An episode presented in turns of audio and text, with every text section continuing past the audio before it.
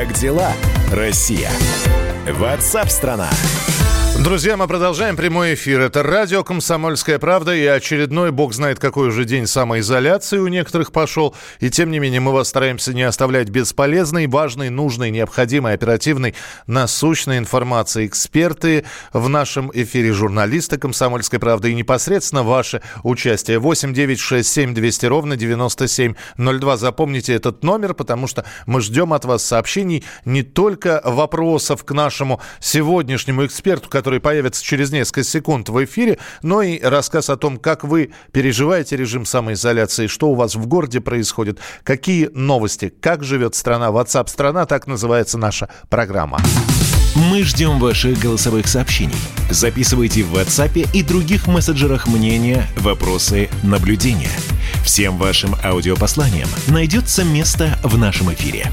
Телефон восемь девятьсот шестьдесят семь двести ровно девяносто семь ноль два.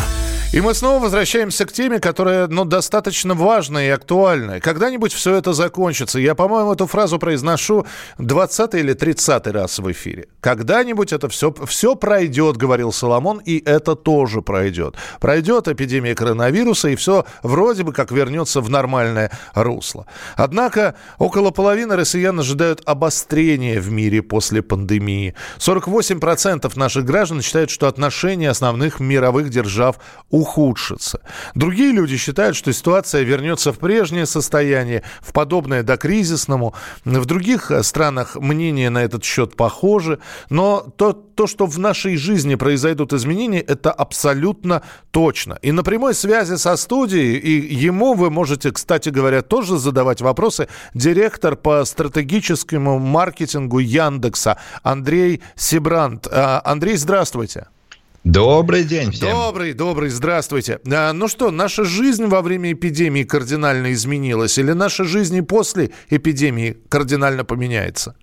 Ну, наша жизнь вообще меняется постоянно, и вот если оглянуться на последние годы, то и без эпидемии были поводы, когда жизнь менялась очень сильно. Да, ну, но... просто благодаря тому, что она развивается. Это да. Эволюцию никто не отменял, но все-таки не такими семимильными шагами, которыми сейчас, когда люди, которые даже и не предполагали, что могут выполнять свой, свои функции на удаленке, сейчас сидят и работают на, в удаленном режиме.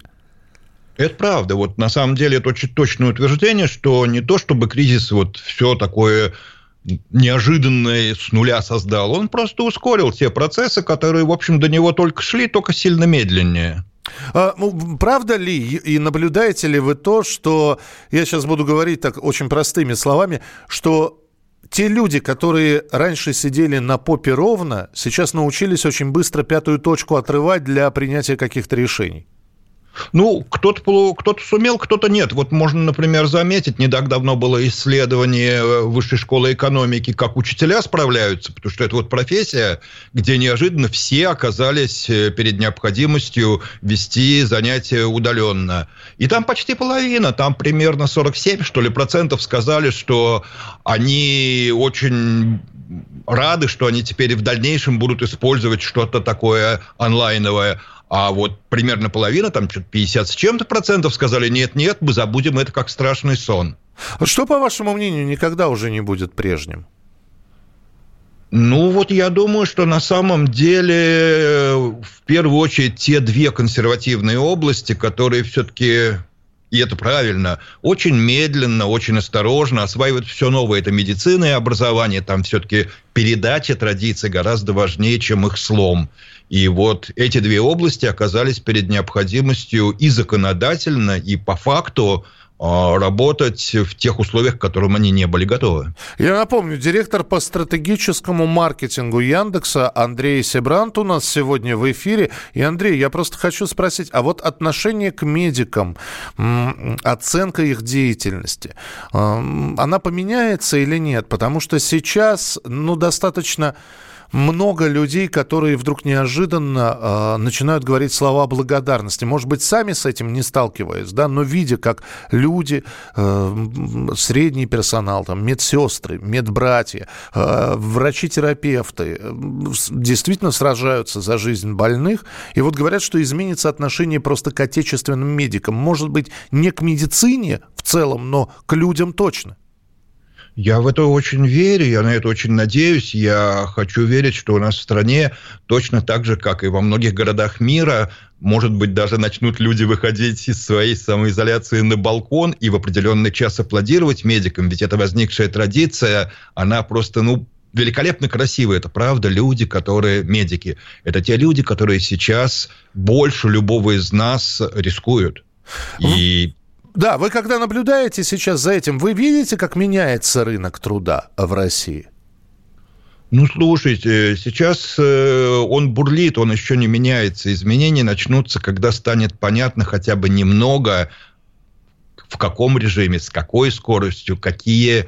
области нашей индустрии, нашего бизнеса будут возвращаться к нормальной жизни. Поэтому сейчас то, что происходит, довольно бессмысленно оценивать. Ситуация очень живая, очень динамичная. А главное, сейчас не видно еще более-менее долгосрочных трендов, тенденций. Говорят, что часть бизнеса, которые, ну, вот вынуждены сейчас находиться в условиях самоизоляции, и закрылись они из-за этого. Некоторые из них не вернутся, кто-то предполагает пустые площади, э, у народа будет мало денег, чтобы тратиться на бизнес. А с другой стороны, свято место пусто не бывает. Ведь вы же наверняка тоже наблюдали за тенденциями, когда происходили всевозможные кризисы. Не будет ли рынок э, не заполнен? Думаю, что не будет. Вот насчет того, что свято место пусто не бывает, я стопроцентно согласен. И потом все-таки, ну, я это старенький в каком-то смысле. Я хорошо помню и кризис девяностых, и кризис две тысячи восьмого года. И, в общем, да, тоже были пустующие площади, тоже были массово закрывшиеся бизнесы. Но каждый раз после них, в общем, достаточно быстро, к сожалению, медленнее, чем сам кризис, но относительно быстро эти площади начинают кем-то заполняться, новые бизнесы тоже возникают, поэтому кризис проходит. Есть такое дело, к сожалению, выход из кризиса всегда, и это тоже то, чему нас учит история, он всегда медленнее, чем падение в него. А, так как вы занимаетесь марк- маркетингом, причем стратегическим, вы наверняка наблюдаете и а, те запросы, которые делают по вашему поисковику, по Яндексу. И вы сможете опровергнуть сейчас фразу, когда наши слушатели, например, говорят, о чем вы там говорите? У людей нет денег. А, и вообще все плохо. Вот вы можете сказать, что люди действительно, у людей нет денег, и они выискивают что-то подешевле, попроще, или деньги есть, просто об этом не принято говорить вслух? Вы знаете, как всегда, очень трудно говорить про людей вообще. Вот как раз как маркетолог я не могу делать эту ошибку, не Но... могу всех людей считать одинаковыми. Мы То же есть... видим запросы, запросы-то говорят... Да, а... да, да, да. Это просто говорит о том, что есть такой факт, людей, у которых мало денег, стало больше. Утверждать, что у всех людей равномерно уменьшилось денег или все одномоментно стали нищими, конечно же, нельзя. Угу. Хорошо, мы продолжим тогда наш разговор. Я напомню, что вы можете задать вопрос. Директор по стратегическому маркетингу Яндекса Андрей Себрант у нас сегодня в эфире. Если есть вопросы, восемь девятьсот шестьдесят семь двести ровно девяносто семь ноль два. Мы с Андреем Юлиановичем сейчас сделаем небольшой перерыв. Вернемся буквально через три минуты. восемь девятьсот шестьдесят семь двести ровно девяносто семь ноль два. Ну и продолжим говорить в том числе о том, какие профессии исчезнут, какие мо- могут появиться вновь. Стоит ли сейчас чему-то переучиваться? Все это в ближайшие минуты. Оставайтесь с нами.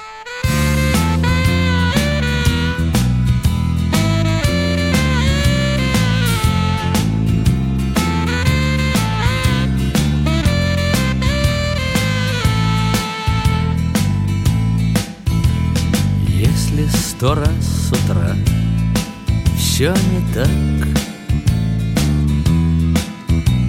Если пришла пора сделать шаг, если ты одинок, значит, настал твой срок. И ждет за углом перекресток семи дорог. Там не найти людей, там нет машин. Есть только семь путей, и ты один. И как повернуть туда, где светит твоя звезда? Ты выбираешь раз и навсегда. Перекресток семи дорог, вот и я. Перекресток семи дорог, жизнь моя. Пусть загнал я судьбу свою, но в каком бы ни пел краю, все мне кажется, я опять на тебе стою. Сколько минуло лет, сколько дней, я прошагал весь свет, проплыл сто морей. И вроде все как всегда, вот только одна беда. Все мне кажется, я на нем свернул в никуда. Как дела, Россия? WhatsApp-страна. Георгий Бофт. Политолог, журналист, магистр Колумбийского университета, обладатель премии «Золотое перо России» и ведущий радио «Комсомольская правда». Авторскую программу Георгия Георгиевича «Бофт знает» слушайте каждый четверг в семнадцать ноль ноль по московскому времени. А что такое деньги по сравнению с большой геополитикой? Мы денег тут не считаем.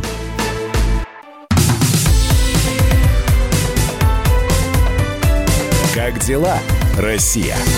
WhatsApp-страна. А мы продолжаем разговор в прямом эфире с директором по стратегическому маркетингу Яндекса Андреем Себрант. С нами на прямой связи. Ваше сообщение восемь девять шесть семь двести ровно девяносто семь ноль два. Мы говорим о том, как в условиях сейчас нынешней пандемии коронавируса и когда она закончится, насколько наша жизнь поменяется. Это касается рабочих профессий. И вот Андрей э, в своих предыдущих фразах сказал: «Я старенький, я помню кризис». Кризисы. Ну, мы тоже старенькие, Андрей, мы помним кризисы. И вот опять же, есть такое, такое мнение, что молодежь к подобным явлениям, она приспосабливается быстрее, она мобильнее. А вот людям со сложившимся, ну, сорок плюс будем говорить, им сложнее приспособиться ко всем этим изменениям. Это правда или нет? Ну вот я не уверен, что это так, как раз потому, что мы только что оба упомянули. Потому что люди постарше, они помнят, как это бывало, у них нет особой паники, у них нет ужаса. Я никогда такого не видел, как такое может быть, мир обрушился. Поэтому я думаю, что это вот с точки зрения психологии, наверное, все-таки тем, кто постарше, немножко проще. Ну, а, конечно, с точки зрения того, что молодые ребята гораздо легче осваивают новое, с этой точки зрения проще им. Так что я думаю, что в среднем тут все примерно равно, да, для но, разных возрастов. Да, но в голове как заноза сидит. Мне уже там сорок пять, мне уже пятьдесят, я нигде не смогу найти работу. Потому что поздно, потому что берут молодых. Вот опять же, как человек, который непосредственно занимается стратегией маркетинга, это правда? Есть в этом зерно правды? Или сейчас опять же и это меняется? На самом деле зерно правды здесь есть, и оно связано с психологией работодателя, скажем так. Потому что если говорить про объективные вещи, вот сейчас очень много различных курсов, например, обучение профессиям из области информационных технологий, программирования, анализ данных, аналитика и так далее. На этих курсах давно сняты всякие возрастные ограничения. Это вот и огромный проект «Школа двадцать один», и там наш проект «Яндекс Практикум». И мы видим, что люди, которые приходят туда учиться сильно за пятьдесят, на самом деле прекрасно делают, простите за грубое выражение, кучу молодых ребят и девчат. Но просто действительно э, они начинают это понимать. Я вот... имею в виду новые технологии, да? Да, что нужно понимать, они начинают работать в этой области с таким качеством того, что они создают, которое превосходит качество, создаваемое там ребятами двадцать пять - тридцать лет. То есть они абсолютно на равных пишут код, занимаются анализом очень сложных ситуаций и так далее. Поэтому, конечно... Работодатель может задуматься, что по анкете человек старше, чем ему кажется хорошим. Но тестовые задания, результаты собеседований и все остальное покажут, что на самом деле как классный специалист он ничуть не уступает молодежи. То есть это все-таки сильно зависит от работодателя, а не от того, что сами люди постарше не могут справиться с новыми профессиями. Так, могут. Тогда еще один стереотипный момент, что, дескать, вот эти вот бесплатные курсы, бесплатное обучение, оно не очень качественное, только потому что бесплатное. Бесплатный сыр бывает только в мышеловке. Что тебя каким-то азам научат, а вот по-настоящему это надо на хорошие какие-нибудь платные курсы идти. Ну, в этом есть доля истины. На самом деле, среди бесплатных курсов халтуры гораздо больше, если немножко грубо их охарактеризовать. Среди платных халтуры сильно меньше. В этом смысле есть правда. Но более важный критерий, на самом деле, длительность. Вот что... может быть, огорчит людей. Нельзя вот взять и за время карантина, который там длится месяц, надеюсь, не сильно дольше, освоить новую профессию. И вот прямо после этого выйти и пойти на рынок труда с надеждой на новую хорошую место работы. Ну, а вы получится. Говорите, да, да, за месяц профессию, ну, сложно освоить. Скорее всего, теория, какие-то теоретические базовые навыки, и все. Не, вот за месяц нельзя ничего от слова... От слова совсем, можно только познакомиться. Освоить это, к сожалению, вот в области, по крайней мере, информационных технологий, современных профессий, там, связанных с робототехникой, ну, с чем угодно, в общем, из действительно современной жизни. На все такие новые специальности нужен хотя бы год. Вот с этим, к сожалению, приходится смириться. Да, не обязательно кончать э, новый институт и тратить на это пять лет. Но вот меньше года, увы, никак. Хорошо. Еще один вопрос, который интересует очень многих, что вот сейчас весь этот офисный планктон подчистится из-за пандемии коронавируса, и дальше будут требоваться уже не гуманитарии с, там, с двумя высшими образованиями, вот, а технари. Есть такая тенденция к технарям больше внимания и более пристальное внимание, да и потребности в них больше. Ну, технари тоже бывают разные. Вот на самом деле в любой большой компании, чисто такой информационно-технологической, всегда наряду с программистами, которые вот инженеры-программисты, работают куча людей, без которых их продукт, продукт программистов, не заработает. Это и менеджеры, это и дизайнеры, это и различные даже психологи, потому что на самом деле технология без психологии в то, что мы будем использовать, превратиться не может. Продукт, вот продукт информационный, это работа сложной команды, в которой, если внимательно присмотреться, тех самых гуманитариев, ну, примерно половина. Какие сейчас уже привычные нам сферы могут уйти в онлайн? Мы э, сказали уже про образование, ну, здесь соу-соу. Может быть, уйдет, может быть, нет, может быть, какая-то часть уйдет. А какие действительно сферы могут вообще уйти в онлайн? Вы, а псих... не... Вы психологов, кстати, упомянули. Чем, вот, пожалуйста, с психологом на прямой связи через скайп. Я не верю, что все уйдет в онлайн. Вы знаете, вот есть хороший пример. Это вот история, когда... Все купили себе хорошие модные смартфоны, э, стали говорить, все, теперь компьютеры умрут, все теперь зачем, когда у меня целый компьютер в кармане лежит. Но потом оказалось, что это слишком радикальная точка зрения, что правильная точка зрения, она выражалась такими английскими слова, словами «mobile first», «мобильное прежде всего».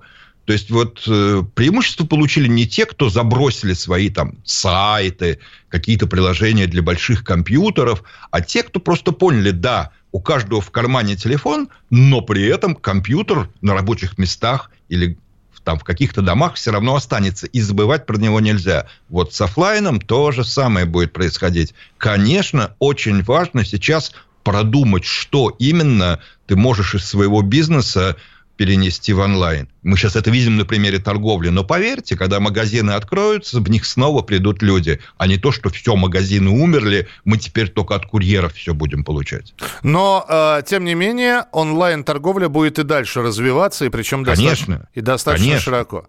Конечно, но она не будет развиваться, убивая при этом традиционно. Она будет развиваться как очень хорошее ее дополнение. И вот прямо все торговые площади не опустеют теперь навсегда. Ну, а теперь осталось нам сказать на прощание, Андрей Юлианович, что когда-нибудь это обязательно наступит, и мы снова вернемся к привычному режиму работы и к привычному режиму общения, когда вы в студию придете. Хотя по скайпу... Мы... По скайпу Мы вернемся удобно. К привычному, но немножко другому, скажем так. Спасибо большое, что были с нами в эфире. Директор по стратегическому маркетингу Яндекса Андрей Себрант в прямом эфире на радио «Комсомольская правда» в программе WhatsApp страна. Андрею большое спасибо. Спасибо, что слушали и что-то комментировали, что а, а мне наоборот он нравится на удаленке. Прекрасно. Присылайте свои сообщения восемь девятьсот шестьдесят семь двести ровно девяносто семь ноль два. Продолжение через несколько минут. минут. Давай сожжем с тобой все прошлые мосты и улыбнемся, возьмемся за руки и прыгнем с высоты и разобьемся. Я снова пьяный буду спать, а может ехать где-то в самолетах, в поездах. И ждать ответа где-то в незнакомых городах.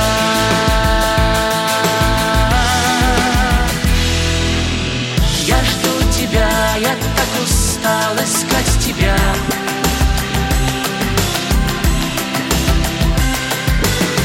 Я жду тебя, я так устал искать тебя.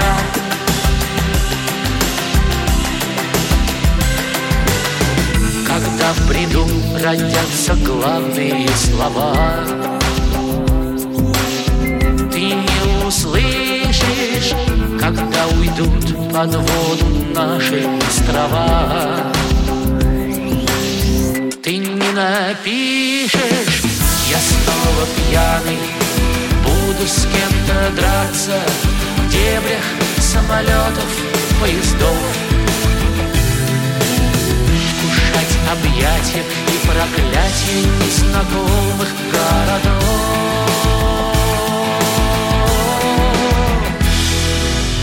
Я жду тебя, я так устал искать тебя.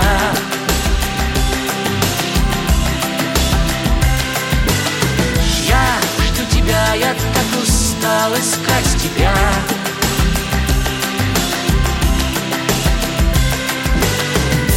Жаль, что звездам все равно, куда они летят, они летят. Чтоб их догнать, я пью вино, а может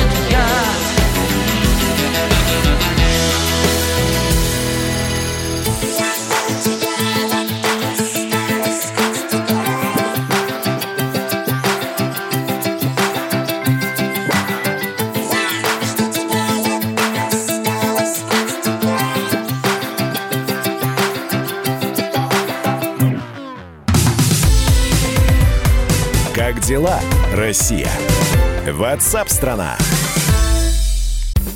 Первая радиогостинная страны. Вечерний диван. На радио «Комсомольская правда». Весь вечер с вами на диване. Трехкратный обладатель премии «Медиа-менеджер», публицист Сергей Мардан и журналистка-телеведущая Надана Фридриксон обсуждают главные темы дня с экспертами и с вами. Ежедневно. По будням в шесть вечера по Москве. Два часа горячего эфира. Вечерний диван. На радио «Комсомольская правда».